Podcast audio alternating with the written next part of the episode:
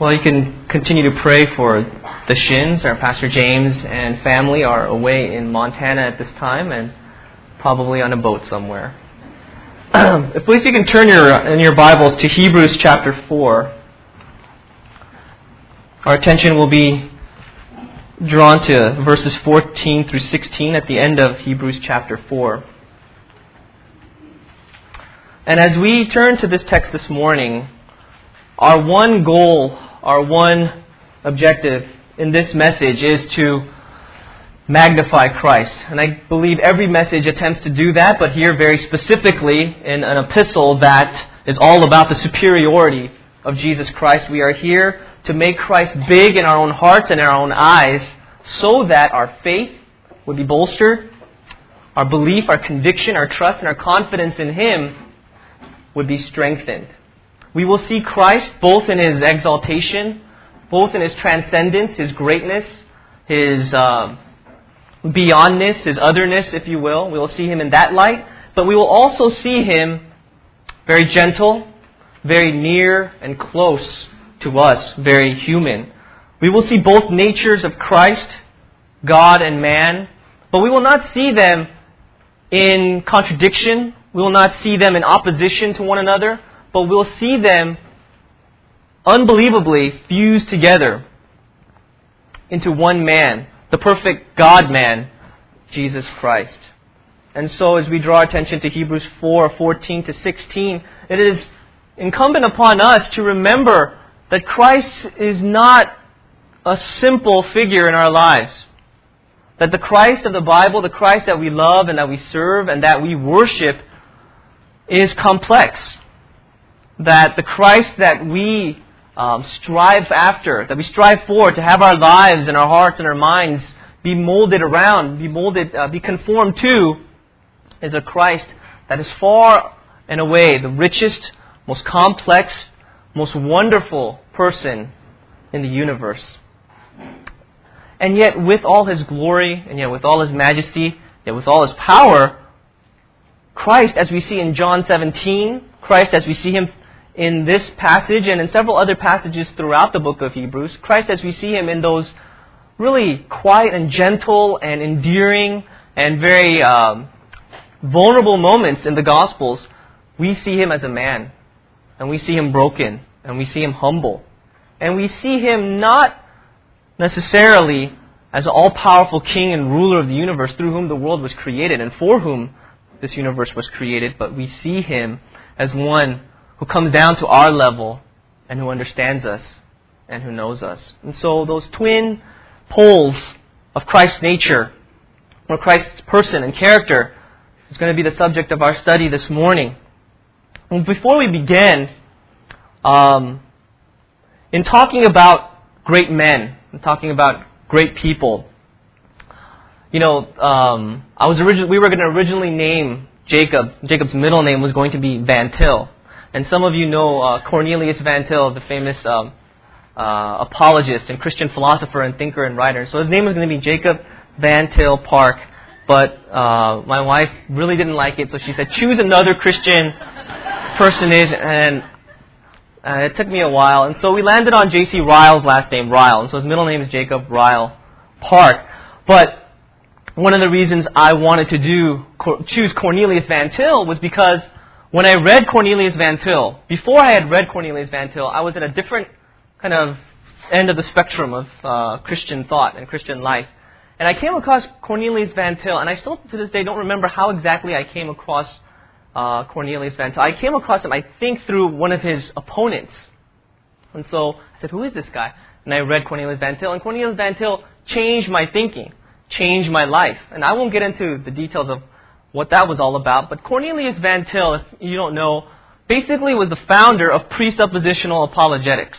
And we teach that here at our church. We teach that in evangelism training. I know Pastor Joe teaches that. And Cornelius Van Til basically brought back apologetics to where it should, uh, to where it should be, to where it should begin, and that's with the Bible. That's with faith first. That you don't reason to faith, but that you begin with faith, and everything is colored in light of faith, and not the opposite way around as if somehow you can have neutrality. Like we can be morally and intellectually neutral and then somehow then we can arrive at God. As if fallen men, depraved men could be neutral. And Cornelius Van Til said, no, that's not right. One of the tenets of basic doctrines, basic tenets of Christianity is that no man is neutral. There is no such thing as neutrality. It's a myth. And so Cornelius Van Til was a great Christian thinker. Uh, if you read his writings, they're very difficult. And he was uh, just a great writer. He was a philosopher. He was a, uh, an amazing professor. And just an amazing Christian man in every way and respect. He was also a pastor early in his life up in Michigan. Well, Cornelius Van Til, for being a seminary professor, world renowned thinker, writer, and all of that, oddly enough, um, or ironically, in spite of his credentials, Cornelius Van Til was actually one of the most humble, gentle men um, in uh, one of the most humble, gentle Christian thinkers that I've ever come across in terms of reading his biography. Late in his life, after Cornelius Van Til had written and had studied and had spoken enough to where he felt like his career was coming to a close. He devoted the last years of his life uh, almost exclusively, on top of doing seminary studies, to going to convalescent homes and preaching and teaching and ministering to the elderly. And it is for that reason, not just because he's a great Christian thinker, but in spite of his greatness, he stooped down and he would reach out to people that no one wants to reach out to. And that is why Cornelius Van Til I respect and I admire. You know, it's like that picture of JFK, have you ever seen? Where he's in the Oval Office and he's sitting there and he's like signing bills or, you know, something and under his desk in the Oval Office, you remember this picture of JFK Jr. just playing.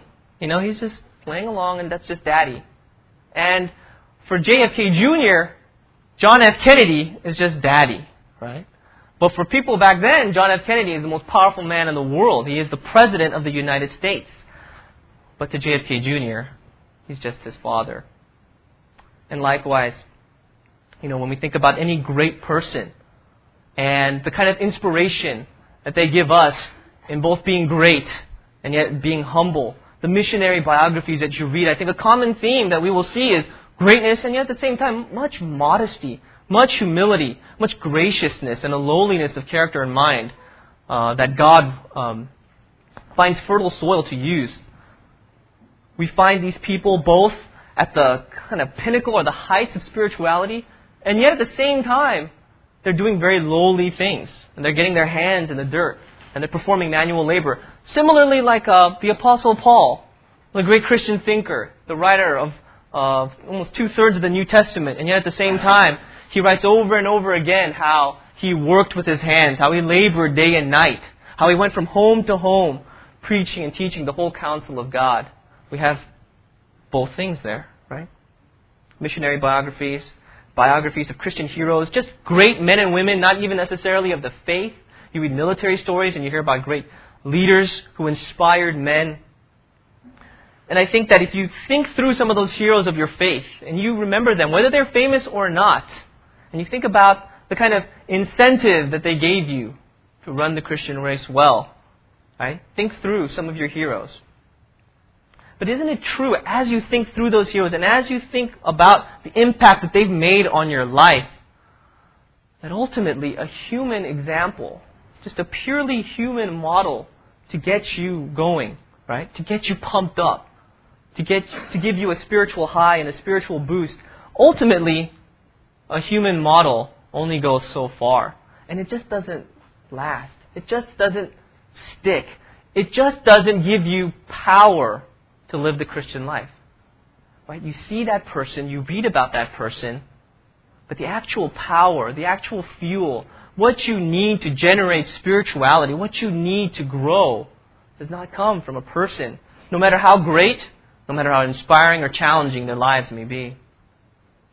Indeed, there is only one where we find true incentive, lasting and effective, and that is with Jesus Christ.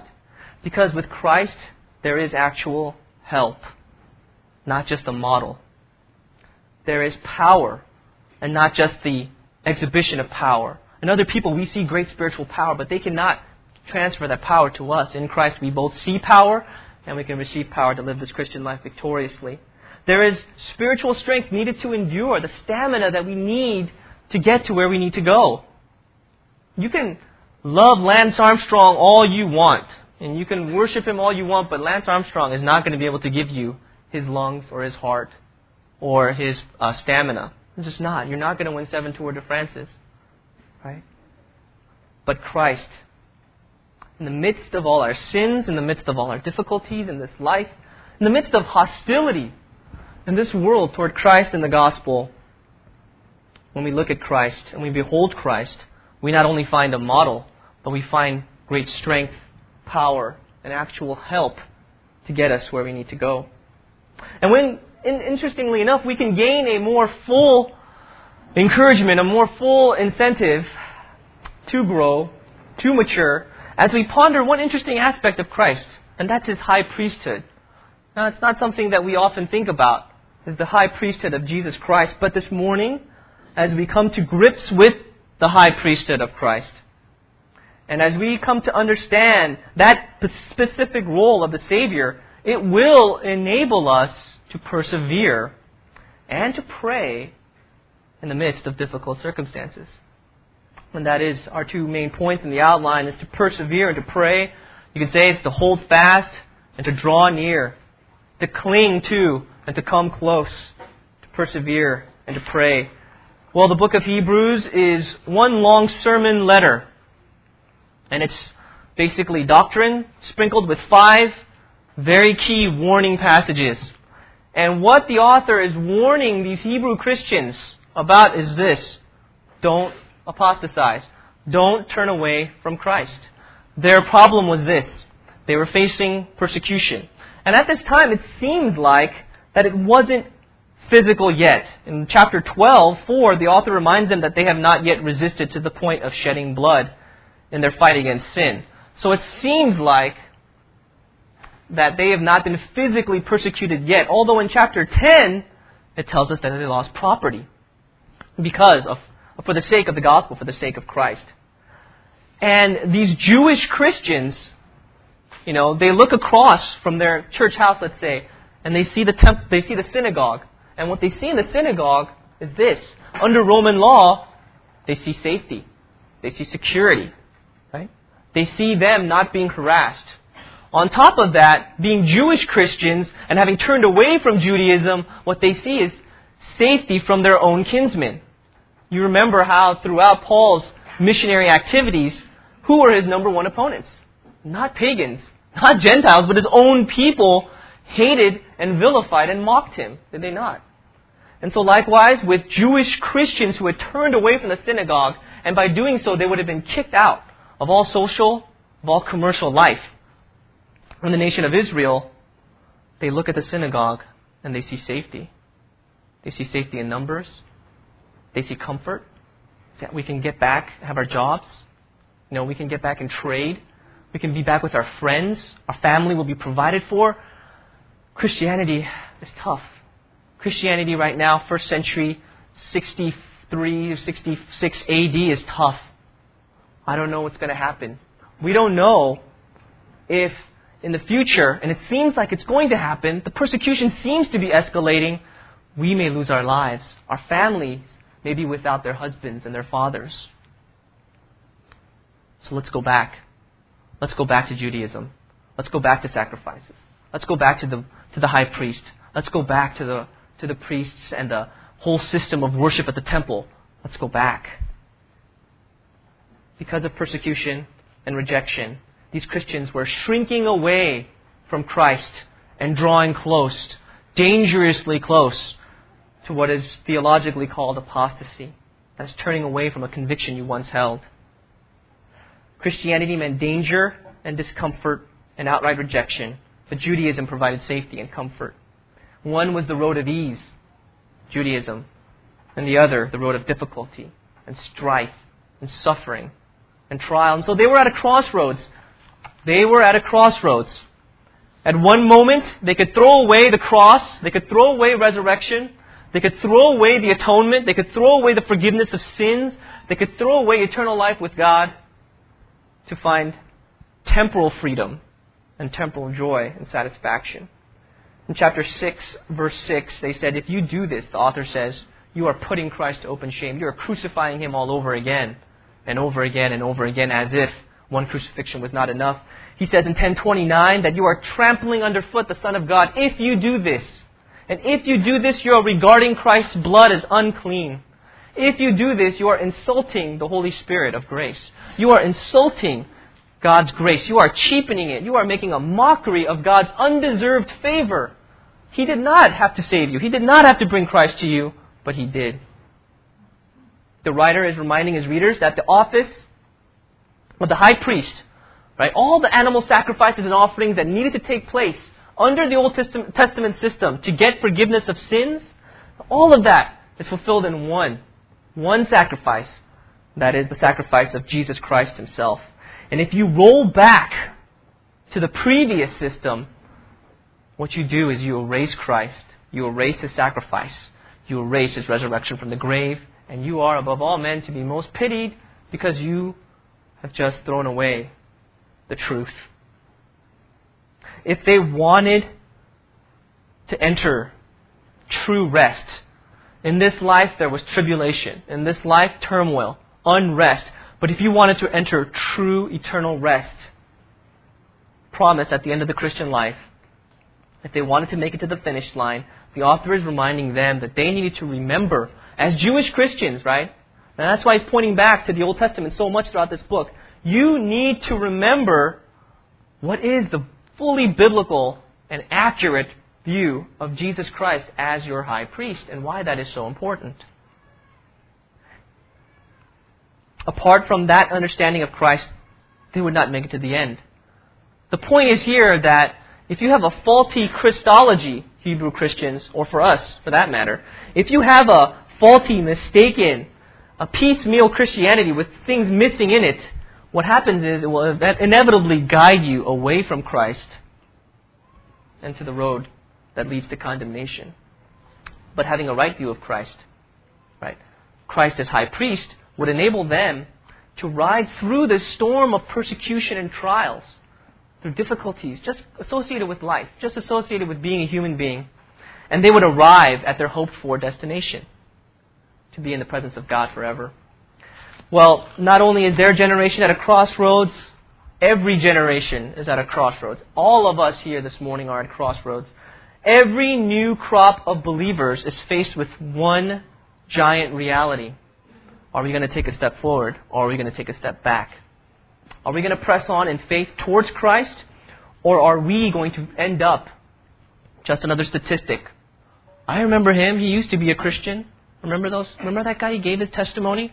Oh, yeah, he was even serving on staff with us. What happened to him? He's fallen by the wayside. Another casualty of someone who professed to know Christ, but never really did. In terms of the specifics, sure, the life, life of the Hebrew Christians may be different from us, but in terms of the same temptations, same kind of weaknesses, they're all there. It's all the same. We, like them, are facing the reality of overcoming sin, of trying to believe in the Word of God despite our unbelief. And through all that, we are trekking upward, facing persecution, facing hostility, facing the mere just regular sufferings of life, and all the trials that come with living in this fallen world in order to arrive at heavenly rest. True rest with a capital R.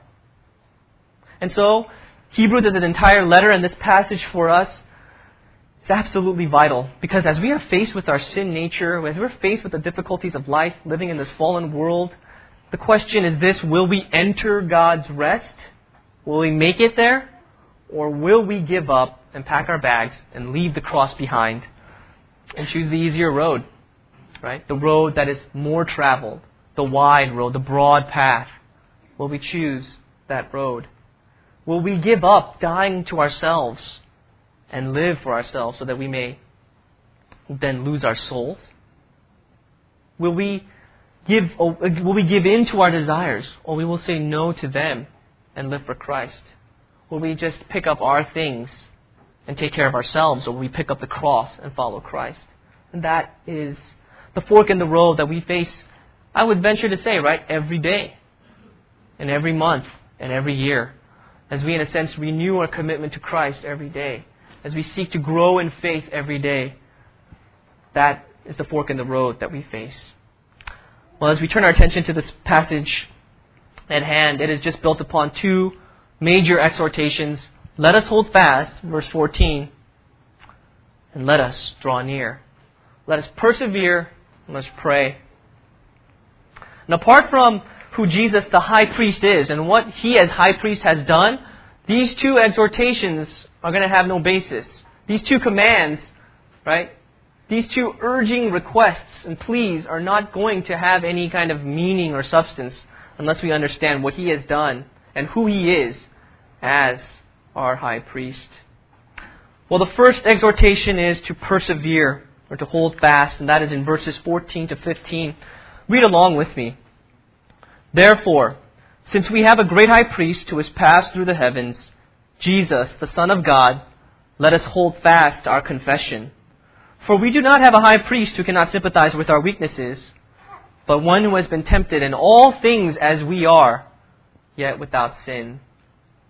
Well, we are called to persevere because of two reasons. The two reasons are this, found in verses 14 and 15. The two reasons are his position and his compassion. The position of Christ and the compassion of Christ.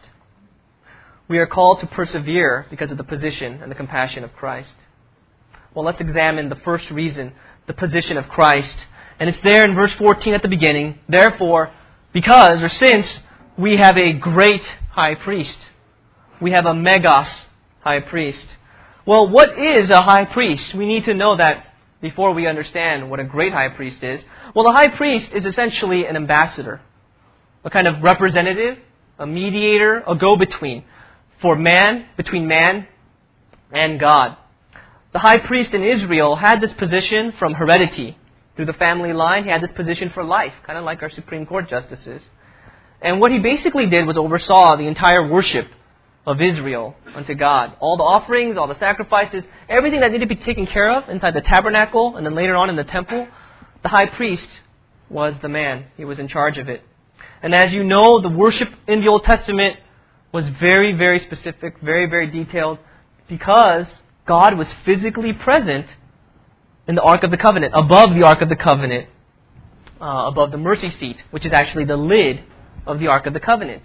He was there. And so to make even a one slight error or mistake, right, was a grave sin. Now there were a number of priests, but only one high priest. And so every year on the Day of Atonement, only one time, the priest was allowed to go in from the outer court of the temple or the tabernacle into the holy place, and then one more step, the third step, into the most holy place, the Holy of Holies, right? To sprinkle blood on the mercy seat to receive mercy from God so that all the, na- all the sins of Israel would be forgiven for that year. Kind of like the blanket forgiveness that you get. Because all the animal sacrifices, all the offerings that you give could not cover everything, right? You would have to bring millions and millions of animals and um, sac- and um, grain offerings and drink offerings over and over again. And because of that, because that would be too burdensome, too tiresome, what God instituted was the Day of Atonement. One day of the year, I will cleanse Israel of all your sins. In fact, when the priest, high priest, went in to see the presence of God to sprinkle the blood on the mercy seat, they would put ropes on him, and they put a rope on him and they put bells on him. Why? Because if you stop hearing bells, he's dead, so we drag him out. But if you keep hearing the cling, cling, cling, cling, cling of the bell, you know he's still moving and doing his thing in there. And he's alright. There was no unconfessed sin, no error in worship. Once a year, this happened. And Israel was forgiven. So the high priest, what he basically did was, in himself, in his body, as he came to the presence of God, the very presence of God, he stood as representative of the entire nation. He stood for all Israel. And as he sprinkled the blood, himself and through him, all of Israel would be reconciled to God, would be in a right relationship with God. Well, Jesus is that high priest. But on top of that, he is the great high priest. And no priest in Israel was ever called a great high priest. They were called great priests, they were called chief priests. They were called high priests. They were called anointed priests, but they were never called great high priests. It's like saying great, great priest, like holy, holy, holy, right? Repeating something almost in a sense, making it more intense, making it greater. And he is a great high priest, greater than any other Old Testament priest, because he offered the perfect sacrifice for sins. He never had to offer it again, once for all. No more animals, no more offerings. He was the great high priest because he lived a perfect and sinless life, as it tells us in Hebrews 7:26. He was a great high priest, greater than all the other priests, because he lives forever. And so our salvation is secure forever and ever. And as our text tells us, if you look at the middle of verse 14, he is a great high priest because he offered, not, not only because he offered the perfect sacrifice, but he did this in the very presence of God. He passed through the heavens. Right? When he came with himself, when he came with his own blood, his own sacrifice, which was himself, his own body, he did not go into a temple. He did not go into and open a curtain and go into the Holy of Holies. He went to the real Holy of Holies, and that is the very presence in the throne room of God Himself. He passed through the heavens. And the amazing thing is, is that the tense of the verb tells us not only has he passed through the heavens once, but having passed through and being now in the presence of God, he is still there. He is still and will always be in the presence of God as our great high priest. He sat down at the right hand of the Father, and he continues to minister on our behalf. Similarly, remember last week where Pastor James was talking about John 17 is a continual kind of prayer that Christ offers up on our behalf? Well, this describes it. This describes the action surrounding that prayer. The high priest in the Old Testament never sat down. There were no seats in the tabernacle, in the temple. Why were there no seats? Because having a seat meant that you put down and laid the one final sacrifice for sins. No more sacrifice needed to be made. But no, the bulls of calves and goats, they're not going to fully take care of sins forever and ever. Only the blood of a perfect God man could, and that was the blood of Jesus Christ. And so Jesus Christ, because he was the perfect God man and offering that perfect sacrifice, he could sit down. And he didn't sit down in the human temple, he sat down next to the presence of God as our ambassador, as our representative. He has finished the work, and now he has entered his rest, right? And him entering his rest, it's just a parallel for us. It's a mirror of what our rest is going to look like as resurrected Christians. As we look forward to the future, we know what it's going to be like because Christ has already gone there. Resurrected Jesus Christ, our Lord and Savior, has entered his rest in the presence of God. And that ensures and that guarantees that we will be in heaven with God. And so, author is saying, He's there. Don't waver, Hebrew Christians. Right? Judaism, Judaism is safe right now, but Christ has paved the way for us to be with the Father forever and ever. Don't waver. Don't turn back to the dead system of animal sacrifices. Jesus Christ paid for your sins once and for all, and He sits at the right hand of the Father, ministering on our behalf as our ambassador and representative. Don't give up. Don't turn back. Don't look to Judaism. Look to Jesus Christ. He is, in 1 John 2 1, our advocate, our cosmic defense attorney. So that when we sin, right now, if we sin and we go to Him, He continually pleads our case before the Father, thus, forgi- thus bringing forgiveness and spiritual cleansing. Hebrews 7:25 and Romans 8:34 tells us that he continually mediates for us. He makes intercession, even as we would make intercession for one another in prayer. He makes intercession on our behalf so that we can come to God in prayer, so that we can commune with him, so that our salvation is fixed and final and secure throughout all eternity.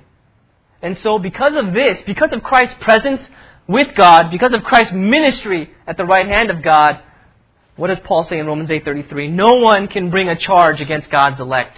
No one can unseat your salvation. His very existence in heaven shows that we too will be with the Father in heaven and that nothing will separate us from the love of God, which is in Christ Jesus our Lord, Romans 8:39. And yet, at the same time, as he's, mag- as he's magnified Christ by calling him a great high priest and saying that, that he's passed through the heavens, ministering on our behalf at the presence, in the presence of God, he calls him in verse 14 Jesus, the Son of God. This is Jesus, the Son of God. This Jesus, born in Bethlehem, died on Golgotha, the perfect man, the Son of God on the one hand, worshipped by angels, worshipped by men, eternal King, creator of the universe, with all the attributes of God. This perfect God man, right, who suffered and was broken and was scourged and insulted and mocked. This perfect God man, that's the one that you have faith in. That is the essence of your, con- of your confession, of your testimony. It's about this God man, Jesus Christ. This is the one that we publicly declare as our Lord and as our Savior, and as the only true way to life and to the Father. The Hebrew Christians were in danger of being carried away by various teachings, right? And they were in danger of being carried away back to Judaism because they didn't want to fight anymore. The author of Hebrews is making Christ so great here because he wants them to focus on him and not on themselves. They were too caught up in their own circumstances, too caught up in their own struggles, in their own difficulties, and in their own worries. And he's saying, Fix your eyes on this Jesus, the Son of God. If you would but fixate your thoughts and your emotions and everything that you are upon Him, you would hold fast to your public testimony of Jesus Christ. You would persevere. You would continue to abide in Him. You would maintain your faith. And you would do it with your dying breath because of who He is, not because of who you are. And it does take our effort. The author tells them to, and he says, and he includes himself, and he says, let us hold fast. Let us cling to it. Let us grab onto it and seize it and not let it go. It takes our effort, but remember who it is that we're expending our energies for. Remember who it is that we are clinging to. It is Christ. And He has conquered sin and death. And He has sat down at the right hand of the Father. And He is, on top of all of that, serving you and serving me as the great sheep, as the great shepherd of the sheep. And He just awaits the day when all His enemies will be under His feet as a footstool. But He is serving you, and He is serving me. Remember His position. Remember who He is. And that will cause you to persevere. That will strengthen and stretch and deepen your faith. Because your vision of Christ grows bigger and bigger and bigger and bigger than this world, bigger than the problems of this world, bigger than your life, bigger than your soul, then He consumes everything. And everything becomes nothing because it's all about Him. And that's what the writer wants them to think about. Well, we are called to persevere for two reasons, not only because of his awesome position as great high priest in heaven, but also because of his compassion. We're talking about the twin poles of Christ, right? His position, great high priest, exalted in the heavens, and yet his compassion. And the compassion of Christ comes out in verse 15. We do not have a high priest who cannot sympathize with our weaknesses, but one who has been tempted in all things as we are, yet without sins. He states it positively. I mean, he states it negatively first, right? Who cannot sympathize? And then he states it positively. Who has been tempted in all things. Well, first, the negative. And as the Hebrew Christians maybe read this, they're probably thinking, well, he's a great high priest. He's too far removed from us. He's too transcendent. He's too exalted. He's too great. I mean, he's a megas high priest. No other priest is called that. He's Jesus, the Son of God. Isn't he way up there in the clouds? Isn't he just too far to care? Too far to be uh, mindful of us? Too far to reach out to us? The high priest of Israel and the system of sacrifices and temple, that seems so much closer. That seems so much within reach. That seems so much easier. It's tangible. It doesn't require effort or work. It doesn't require faith. They may have liked that. They may have liked the fact that it was easy.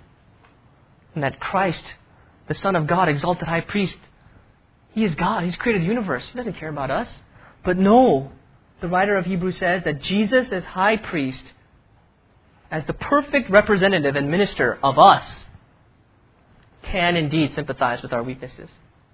And the idea there behind the word sympathize, in the English translation, I know it kind of gives off a, a soft, touchy feely um, nuance to that word, but it goes beyond. It goes beyond just sharing feelings. It goes beyond just feeling what you feel, all the way to and including the element of active help. And that is Christ's sympathy for us. It's also used in 1034 to speak of these Hebrew Christians showing sympathy to prisoners. Right? Much more than just feeling their pain, but actually helping them out. He can more than feel our pain. He can more than understand our weaknesses, which are our frailties. Right? As fallen people, the frailties, the weaknesses that we have that leave us susceptible to temptation and to sin, He can identify, more than identify with us. Because positively speaking, He has been tempted, as it says in verse 15, He has been tempted in all things as we are. Right? He has been tempted in all things. Now, this does not mean that Christ on earth was tempted with every possible temptation that you can imagine. But it does mean, however, that Christ, like us, because he was fully man, was susceptible, vulnerable to all the temptations that are connected with human weakness, with being a man. He experienced the full range of temptation. He was tempted by Satan in Matthew 4 to be concerned with himself only, with popular acclaim, and with ambition for power. Remember that? He was tempted in the garden at Gethsemane to draw back from the cross rather than go through the agony of it. Matthew 26, 38 and following. He was tempted to come down even from the cross. Remember when they were mocking him? If you're Lord, right? Come on down. Matthew 20, uh, Matthew 27, 40 and following. He was even tempted by his own disciple, Peter, to turn aside from the scandal and the shame of the cross. Matthew 16, 16, 21, and 23. His whole life was a series of external temptations brought upon him to do one thing, and that was to sway him from fulfilling his great commission. That was to die on the cross and to be raised again on behalf of the world to the glory of the Father. And had he but given in one time, had he but succumbed one time to one of these little temptations or great temptations, our salvation would have been sabotaged. And he would have turned away from his very own Father, Jesus Christ, the Son of God, would have turned away from God the Father. And what he would have done is what the Hebrew Christians were in danger of doing, and that is apostasy. That is rejecting their confession. But thanks be to God, thanks be to Christ Jesus, he did not give in. You remember when Peter said, No, no, you know, no Christ, no Teacher, you will never die. Don't say that. What did Jesus say? Get behind me, Satan, right? He did not give in. He was tempted and he was tried. You know that song says, tempted, tried, and sometimes failing? That's us. Tempted, tried. And how about try this? Never failing. He was put to the test and he felt the weaknesses of the human flesh from the inside out. But he did not sin. He did not sin. Those two little words in the Greek, without sin and at the end of chapter at the end of verse 15 they make all the difference as we look to Christ seeking to persevere in our faith. Why? Because he did not fail. Because after being tempted the result was always perfect. Because of this when we go to him we know not only will we, will we receive compassion but we will receive compassionate help and actual spiritual aid to persevere, to hold fast to our faith in the public arena and not fold and not leave. He entered into our sufferings, all right? He entered into our emotions, into our difficulties. He came in to our position and he made them his own. He didn't just try on a human suit for a while, but he lived it and he breathed it and he felt it and he thought it. And that the result, and yet with the result being without sin. One commentator wrote this he said, sympathy with the sinner in his trial, in his temptation, does not depend on the experience of sin, but on the experience of the strength of the temptation to sin, which only the sinless can know in its full intensity. He who falls, he who sins, yields before the last strain. Christ felt the full force of temptation because, unlike us, he never gave in before temptation's full power, full force was exhausted upon him. Does that make sense? Before temptation could have its full, just, you know, just lay in on Christ, he didn't give in. He waited all the way to the end, temptation gone. But us, we don't strain, we don't push to the end. The last strain is there, right? No temptation is too hard for you to bear, right? You can bear it because God always provides a way of escape. But it seems like so often we don't push to the end. We don't, we don't go to that last step, that last strain. We often and easily give in. But for Christ, He didn't. And on top of that, can you imagine? Okay, suffering through all those temptations with the full force of them bearing down on you. But at the same time, with each new temptation that came, the extra sharpness that he must have felt with each new one. Why? Because having never failed, his mind would have been so sensitive to sin, so sensitive to God, that with each new temptation, it was extra painful. But for us, with each successive temptation, because there are so many previous failures, we don't feel the sting of temptation as much because our minds and our wills have been dulled by past failures. But not so for Christ. He truly understands and felt our pain in a way deeper than we can ever imagine. And so it's because of this that we can understand how his experience was so much more intense than ours, and how that led to his compassionate help being that much more intense for us. He has an unimaginable capacity as a great high priest to help those who are helpless, to defend the defenseless, to gird up the weak, and to guard us from Satan, to guard us from the world, to guard us from ourselves. Because he is the God man, because he was in our world and in our skin. We can hold fast to our faith, can we not? I mean, through all the trials and difficulties that come, just living in this world, not even associated with our own personal sins, we can persevere in our walk. I mean, the question is, how can we compromise our faith? How can we even buckle? How can we give in so often to our sinful and our natural tendencies when there is immediate, powerful, compassionate help waiting above? That sin you cannot have victory over, that human weakness that makes you susceptible and prone to laziness, that makes you prone to anger, to pride, to anxiety or depression, to envy and jealousy, that makes you prone to lust, that particular human weakness or set of human weaknesses that make up who you are. With all of those things, how can we overcome them? If we but come to Christ. If we but have a greater vision of who He is as high priest, both as exalted, having finished the work of sin once and for all, so that we will always find forgiveness with Him, always find strength with Him to overcome our temptations, and yet at the same time, His compassion, His lowliness, His nearness to us, so we can find one who is our brother, who is made like His brethren, it says in chapter 2 of the same book. Our view of Christ is not too glorious, it is too small, it is too puny, it is too vague, it is too soft. See, Christ is not just hanging on a cross, and He is not just raised from the dead. He has risen and He has ascended to the right hand of the Father, and He has finished destroying the works of the devil, conquering sin and death. And He is ministering moment by moment on your behalf so that our future heavenly rest, our position in heaven with God, is secure forever.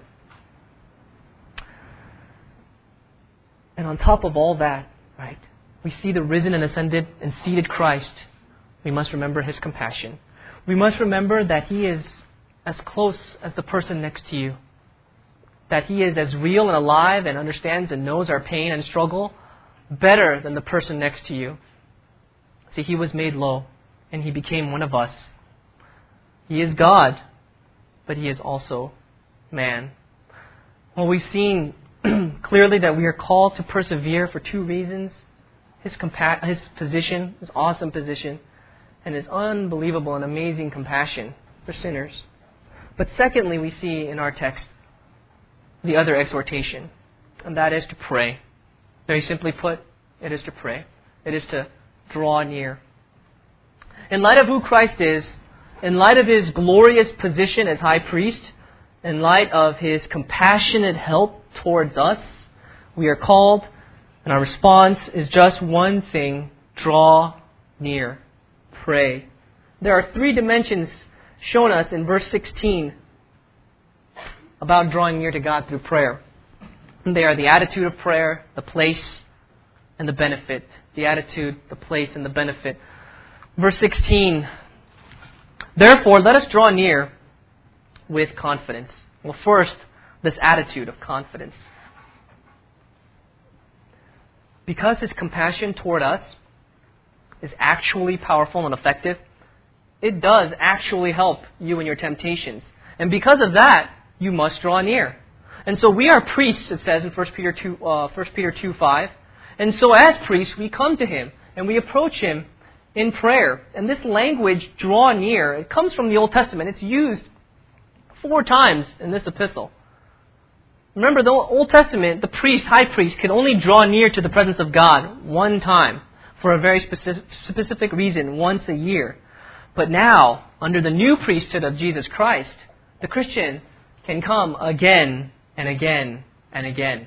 We can come anytime and anywhere to the very presence of God through our prayers. And beyond that, we come with the attitude of confidence. Draw near with confidence, with boldness, with frankness, with openness. One ancient, one ancient translation of the New Testament says, with eye open, with your face turned towards Him, not in fear of rejection, not cringing, not tiptoeing in, but come with confidence.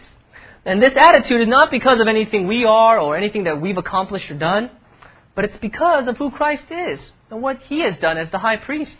He has trailblazed a path into heaven for us. Through His blood, He has made a, he has made a living way for us to reach and approach the Father. So His acceptance with the Father means it equals our acceptance with the Father. And not just any kind of acceptance, but our free and wide open access to God on the basis of being united with Christ. Wide open at any time. We can go to God's throne room with courage and not fearing rejection, but asking whatever we, whatever we wish in the name of Christ to the glory of the Father, and it will be given to you. And that's the confidence that we have, the attitude that we must have. It's the free speech of the believer, the free speech to express your heart, to express your soul to God, to pour your soul out to the Lord. That is what is being invited. That is what is being encouraged and, uh, and exhorted to us. That's the invitation. That's the um, the, the, the guest pass that's given to us to come at any time freely. Well, on top of the attitude, there is the wonderful place of prayer. Yes, it is the very presence of God, but it's called in verse 16, let us draw near to the throne of grace.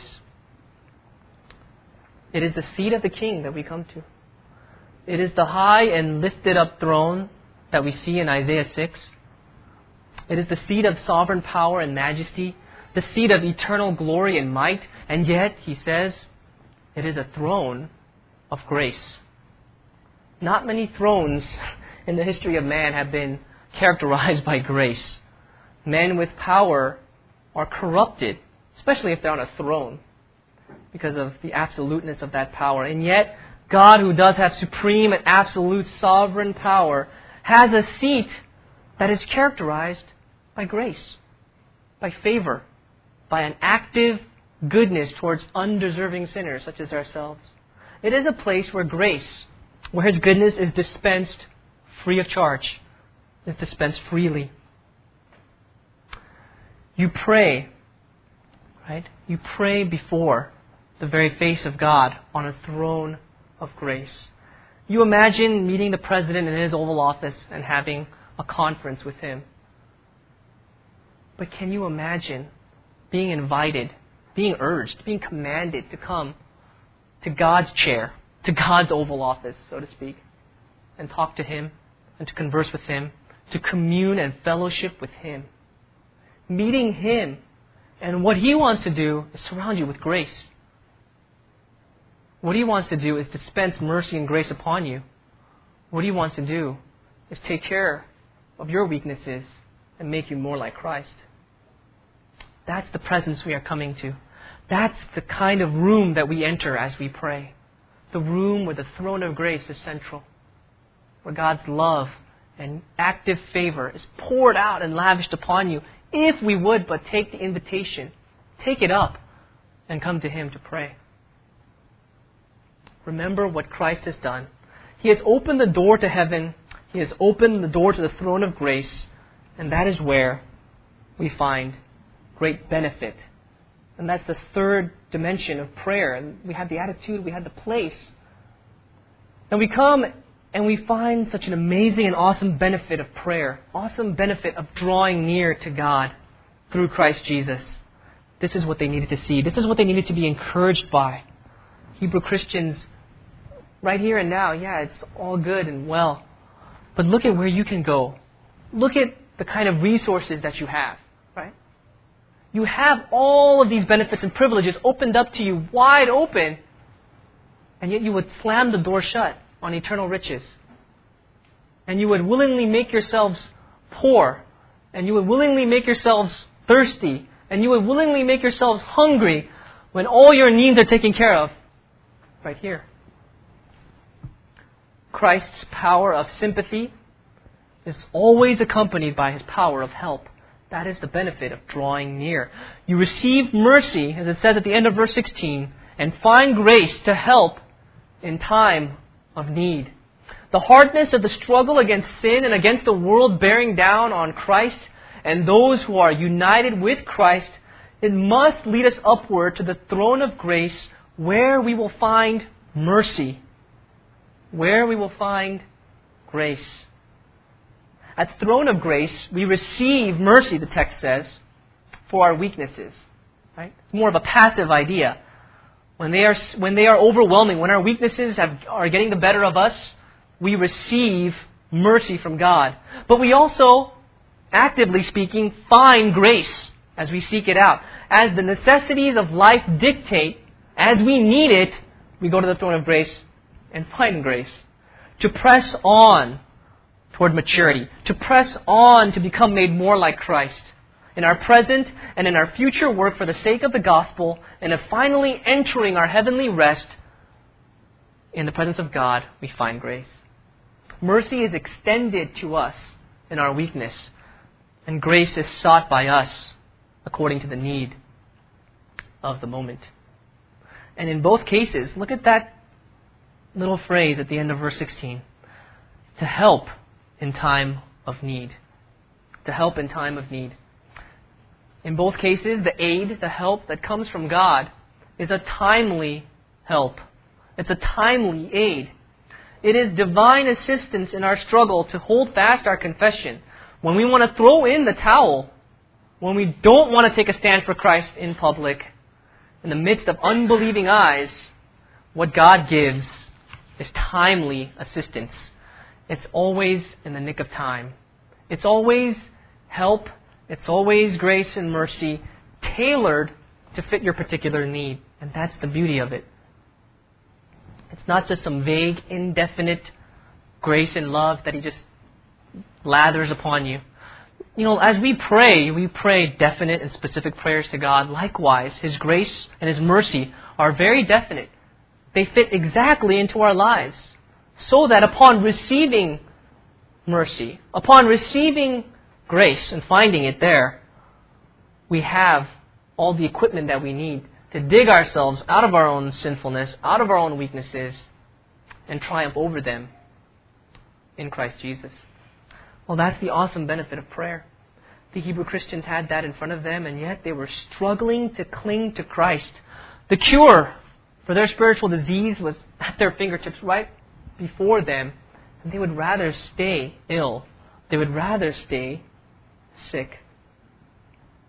The benefit of prayer, the place of prayer, the attitude of prayer. Right? These are things that are facts. This does not happen because we do something, right? We go there, and this is what we actually find. We pray, and we are there, and this is the kind of God that we meet. Isn't that an awesome incentive for us to pray? Well, you know, you will persevere in your faith in Christ. You will pray with confidence at the throne of grace. But only if, only if you understand who you placed your faith in. Only if you will believe and trust in this picture of Christ that's presented for us, our great high priest who can sympathize with us. Only if you truly believe and have faith in these three verses and the glorious portrait painted of Christ in, in here will your perseverance and your prayer continue. You know, faith is a really puzzling reality if you think about it for a moment. It's the conviction that what you cannot see is real, right? It, it's, it's believing that what you don't see has actual substance. That what you can't touch, see, smell, hear, feel, taste has definition. That it's tangible. And even more tangible than this world. It is the unshakable belief, right, that these words on a page in a book are true and they are powerful and they are absolutely necessary for this life and the life to come. It is this unwavering confidence in the one who has dealt the death blow to our sins, who knows and who understands us through and through. It is the distrust of ourselves and the full trust in Christ. See, the Christ that you come to, the Christ that you persevere in and for, and the Christ that you pray to, is the Christ who can ease your fears and worries by reminding you that He's in control and that tomorrow will worry about itself. He's the same Christ that can pry you out of your bed and off of your couch to pray and to read His Word. He is the same Christ who can cover the eyes of your lusts in those moments when temptation grips you. He is the same Christ who can give you that sensitivity and that caring heart so that you want to and you know how to talk to various people in their specific circumstances. It is Christ who can make you a man of your word so that when you say you're going to do this or that, for your family, for your friends, for Him, you actually carry it out. This is the same Christ who can give you insight and boldness as you go out there and you share the gospel to even the most rebellious. As you stand up in your classrooms, in your workplaces, for Christ, right? And for the virtues of the Christian life. He can do that for you. This is the Christ who can pry our hands from the checkbook or wallet or purse so that we can release the goodness of the plenty that He's blessed us with to those that are less fortunate and to those that are out there ministering the gospel in faraway lands and in difficult places.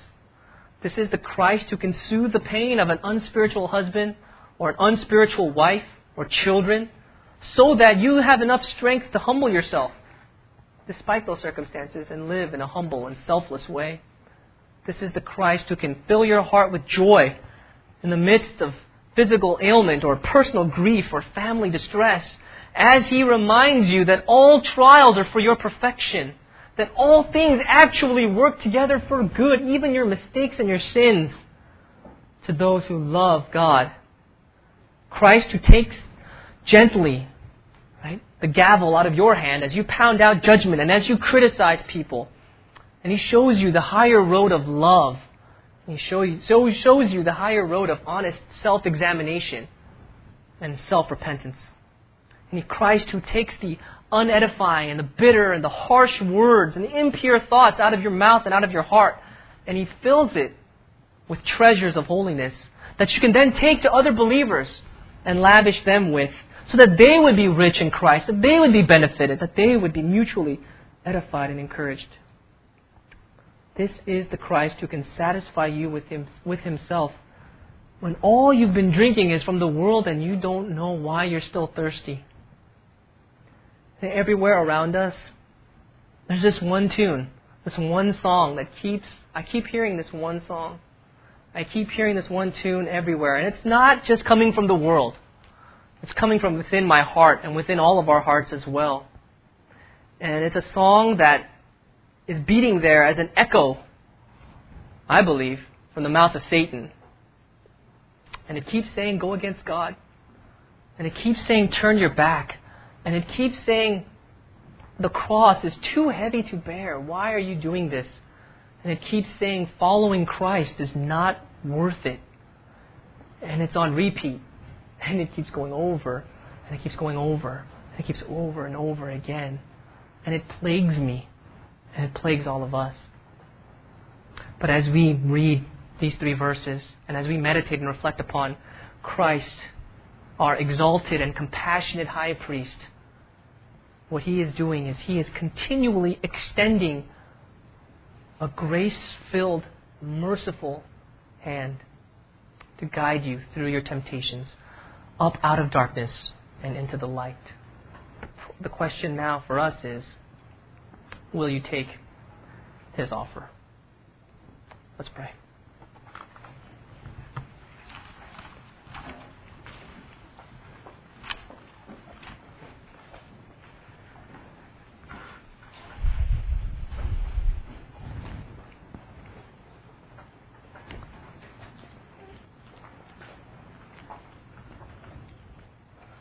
Oh God, we come to you now in our weakness. We come to you now in all our frailties, in all our sins, and everything that makes us who we are. God, we come to you and we want to be exposed by your word.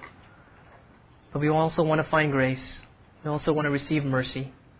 Lord, the grace and mercy that we need to overcome sin, to overcome the temptation to give up and not to push and not to make the last drain. Help us, Lord, to persevere in our faith and our public confession of Jesus Christ as our Lord and as our Savior. And help us to pray to that same God, to that same Lord and Savior, so that we too, like Him, may enter our rest. May our vision of Christ consume all our worries, consume all our interests and all our desires, and may indeed you be our first love from here on out and forevermore. In Jesus' name, amen.